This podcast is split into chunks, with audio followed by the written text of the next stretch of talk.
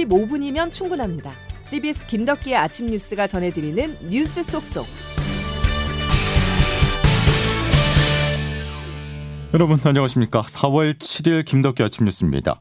노동자들이 일터에서 목숨을 잃는 것을 막기 위해 지난해부터 중대재해처벌법이 시행되고 있습니다. 그 첫 번째 판결이 어제 나왔는데요.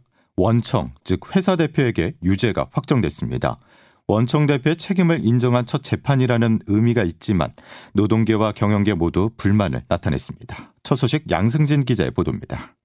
의정부 지법 고양 지원은 어제 중대재해법 위반 혐의로 기소된 온유 파트너스의 대표 정모 씨에게 징역 1년 6월에 집행유예 3년을 선고했습니다. 사업주와 경영 책임자에게 1년 이상의 징역형이 가능하도록 한 법 시행 1년 3개월 만에 나온 법원의 첫 유죄 판결입니다. 권영국 변호사입니다. 산안법 위반이나 아니면 업무상 과실치사로는 원청의 대표를 처벌하는 것이 거의 불가능했었죠. 중대재해처벌법이 제정된 실질적인 효과가 이번 판결로 드러났다. 재판부는 산업재해에 대해 사업주와 도급인에게 무거운 책임을 물어야 한다는 사회적 합의가 이루어졌다고 밝혔습니다. 다만 공사 현장의 불법적인 관행도 사고의 일부 원인이라며 형 집행을 유예한 이유를 설명했습니다. 한국노총과 민주노총 등 노동계는 하청 노동자의 죽음에 원청 대표이사를 처벌한 점은 의미가 있다면서도 형량이 낮다며 유감을 표명했습니다. 반면 경영계는 현장에 있지도 않았던 대표이사가 현장 소장보다 더 높은 형량을 받은 것은 지나치다며 기업 운영에 사법 리스크가 커졌다고 우려의 목소리를 냈습니다. CBS 뉴스 양순일입니다. 중대재해처벌법은 두 명의 사상자를 낸 경기의 성남시 분당구 정자교 붕괴 사고에도 적용될 가능성이 큽니다. 경찰이 본격적인 사고 원인 조사에 착수했는데요. 시민들의 불안감이 커지고 있어 성남시는 시내 전체 교량 200여 개에 대한 긴급 안전점검에 나서겠다고 밝혔습니다. 보도에 주영민 기자입니다.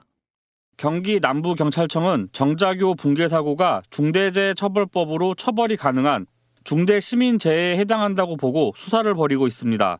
중대 시민재해는 길이 100m 이상의 교량에서 사망자 1명 이상 또는 2개월 이상 치료가 필요한 부상자가 10명 이상 발생할 경우 적용되는데 정자교는 총 길이가 108m이고 2명의 사상자가 발생했습니다. 법이 적용될 경우 교량 관리에 책임이 있는 신상진 성남시장이 입건될 수 있지만 사고 원인이 지자체의 관리 소홀에서 비롯됐다는 점을 입증해야 처벌이 가능합니다.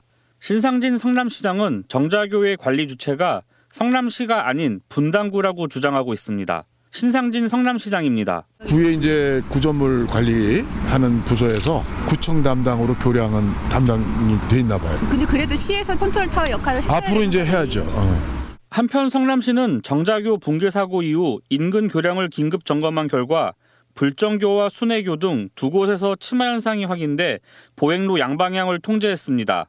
CBS 뉴스 주영민입니다. 서울 강남 학원가를 발칵 뒤집어 놓은 마약 음료 사건에 대해서 검찰과 경찰이 총력 대응하기로 했습니다. 마약 조직 등 배후가 있는 것으로 보고 수사 범위를 확대하고 있는데요. 자세한 내용 김중호 기자가 보도합니다. 서울 강남 학원가 일대 고등학생들에게 마약 성분이 담긴 음료가 배포된 사건의 경찰 수사가 속도를 내고 있습니다. 학생들에게 문제의 음료를 건넸던 20대 여성 한 명이 어제 오전 경찰에 자수했습니다. 경찰은 엊그제 똑같이 음료를 배포했던 40대 여성과 20대 남성 등 용의자 2명의 신병을 확보했습니다. 경찰은 음료 배포에 관여했던 일당 4명 가운데 나머지 40대 여성 1명의 행방을 추적하고 있습니다. 이들은 고액의 아르바이트로만 생각했으며 음료 안에 마약 성분이 들었다는 사실은 몰랐다는 입장입니다. 경찰은 음료를 받은 학생들의 부모에 전화를 걸어 자녀의 마약 투약 사실을 신고하겠다며 돈을 뜯어내는 신종 피싱 범죄의 등장으로 추정하고 있습니다.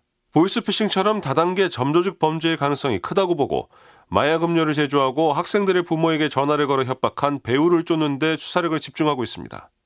현재까지 파악된 피해자 6명 외에 추가 피해자 여부도 확인하고 있습니다. 학부모들의 불안이 커지자 윤석열 대통령마저 마약이 고등학생들에게까지 스며든 충격적인 일이라며 강력한 처벌과 범죄 수익 환수를 주문했습니다.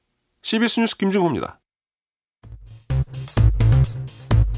최소 30석 이상 줄일 수 있다고 봅니다. 신뢰 회복을 위한 특권 내려놓기조차 없이 선거제도만 개편하자는 것은 국민들에 대한 예의가 아니라고 생각합니다.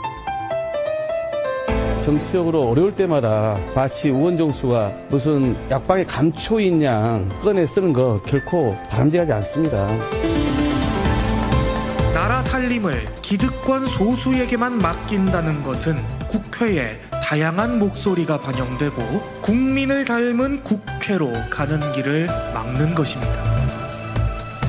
불미스러운 잡음으로 인해 우리 당의 개혁 의지가 퇴색되고 있는 것 같아 당 대표로서 국민과 당원들께 송구스럽고 국회의원들의 밥그릇이 달린 의원 정수 감축이라는 깜짝 카드를 여당 대표가 꺼내들었습니다. 승부수라는 분석이 나오는데요. 국민의힘 김기현 대표가 여야 할 것 없이 반발이 있을 국회의원 감축을 제안한 배경은 무엇인지 조태임 기자가 짚어봤습니다. 국민의힘 김기현 대표 출범 한 달, 김기현 호 출범 이후 공교롭게 김재원 최고위원의 5.18 헌법 전문 수록 반대나 조수진 최고위원의 밥한 공기 발언 등 지도부의 잇단 실언이 이어지고 있습니다. 국민 정서에 어긋나는 언행으로 무리를 빚은 사람에 대하여는 차후 자격 평가 시 벌점을 매기도록 하겠습니다. 지금 당이 비상 상황입니다. 그제 치러진 재보궐 선거에서도 당의 위기감은 고스란히 드러났는데 국민의힘의 텃밭이라고 할 수 있는 울산 남구 의원 선거에서 민주당의 자리를 내줬고 유일한 국회의원 선거구였던 전북 전주을에서는 진보당 강성희 의원이 당선됐습니다. 특히 강 의원의 당선은 거대 양당 정치에 대한 국민들의 피로감이 반영됐다는 분석입니다. 노동자, 농민, 서민을 위한 새로운 정치의 모습을 충분히 이런 위기 속에 김 대표는 의원 정수 감축이라는 깜짝 카드를 꺼냈습니다. 당내에서는 의원 정수 감축 제안을 통해 의제 설정의 주도권을 선점할 수 있을 것이란 기대도 있지만 야당 등 정치권에서는 현재 국민의힘 위기를 모면하기 위한 것이란 비판이 나옵니다. 문제는 실현 가능성. 의원 정수 감축에 대한 국민 여론은 높지만 국회의원들이 기득권을 내려놓을 수 있느냐가 관건입니다. CBS 뉴스 조태임입니다. 민주당 후쿠시마 원전오염수 대책단 의원들이 일본에 항의 방문한 날 국제 원자력 기구 IAEA가 일본 정부의 방류 감시 체계는 신뢰할 만하다고 평가했습니다. 일본 입장에 힘을 실어준 것인데요. 하지만 국내 전문가들은 IAEA의 평가를 고지고대로 믿기가 어렵다 말합니다. 왜 그럴까요? 김정록 기자가 취재했습니다. 국제 원자력 기구 IAEA가 최근 4차 보고서를 통해 일본의 오염수 방출 전 측정 대상 핵종 선정 방식이 현실적이라고 평가했습니다. 도쿄 전략의 환경 모니터링 프로그램도 포괄적이라는 점에 동의하며 긍정적인 결론을 내렸습니다. 한국 정부는 우리 바다와 수산물 안전을 지키기 위한 빈틈없는 관리, 통제 시스템을 지속해서 운영할 것이라고 화답했습니다. 하지만 IAEA 예산 분담금에서 상당한 비중을 도맡아 내고 있는 일본 정부의 입김에서 자유로울 수 없을 거란 지적이 나옵니다. 지난해 기준 IAEA 주요국 분담률을 보면 일본은 7.7%로 미국과 중국의 뒤를 이어 세 번째입니다. 전문가들도 오염수 방류 문제를 IAEA에 끼는 것이 잘못됐다고 비판합니다.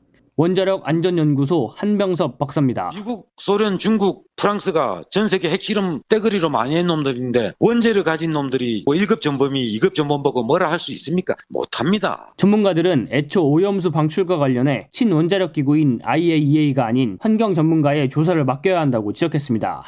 CBS 뉴스 김정록입니다. 면담 자체를 거부하고 있는 상황입니다. 어, 책임 있는 그 기업으로서 적정한 행태는 아니라고 생각이 되어집니다. 방문 전부터 실효성 논란이 있었던 민주당 의원들의 도쿄 전력 면담이 결국 무산됐습니다. 원전에 관련해 도쿄 전력 측이 거부했기 때문인데요. 일본 정부는 민주당 의원들의 방문과 관련해 현재까지 아무런 입장도 나타내지 않고 있습니다. 민주당 오염수 대응단은 후쿠시마 원전 주변도 찾아 오염 상황을 직접 확인한다는 계획입니다. 대만 총통과 미국 서열 3위의 만남. 미국과 대만이 중국의 강력한 반발 속에 끈끈한 유대를 과시한 사건이었는데요. 중국은 강력한 보복 대응을 예고했지만 지난해 펠로시 전 하원의장의 대만 방문 때와 비교한다면 아직까지는 군사적 대응 수위가 약한 편입니다. 베이징에서 임진수 특파원이 보도합니다. 두 사람의 회동 이후 중국 외교부와 국방부 등 관계기관 다섯 곳이 동시에 대변인 성명을 발표하며 미국과 대만에 말폭탄을 쏟아부었습니다. 마오닝 외교부 대변인입니다. 중국은 단호하고 강력한 조치를 취해 국가의 주권과 영토 보존을 확고히 수호할 것이다. 말뿐이 아니라 경고성 무력 시위도 이어가고 있습니다. 인민해방군 소속 항공모함인 산동함 전단이 이틀 연속 대만 해협 인근에 자리 잡으며 위협을 가했고 오가는 선박을 검사하는 대형 순시선도 파견해 압박에 나섰습니다. 그러나 지난해 8월 펠로시 전 하원 의장의 대만 방문 당시와 같은 고강도 무력 도발은 아직 확인되지 않고 있습니다. 당시 중국군은 대만섬을 포위하는 형태로 대규모 군사훈련을 실시했는데 대만섬 상공을 지나는 탄도미사일을 발사하기도 했습니다.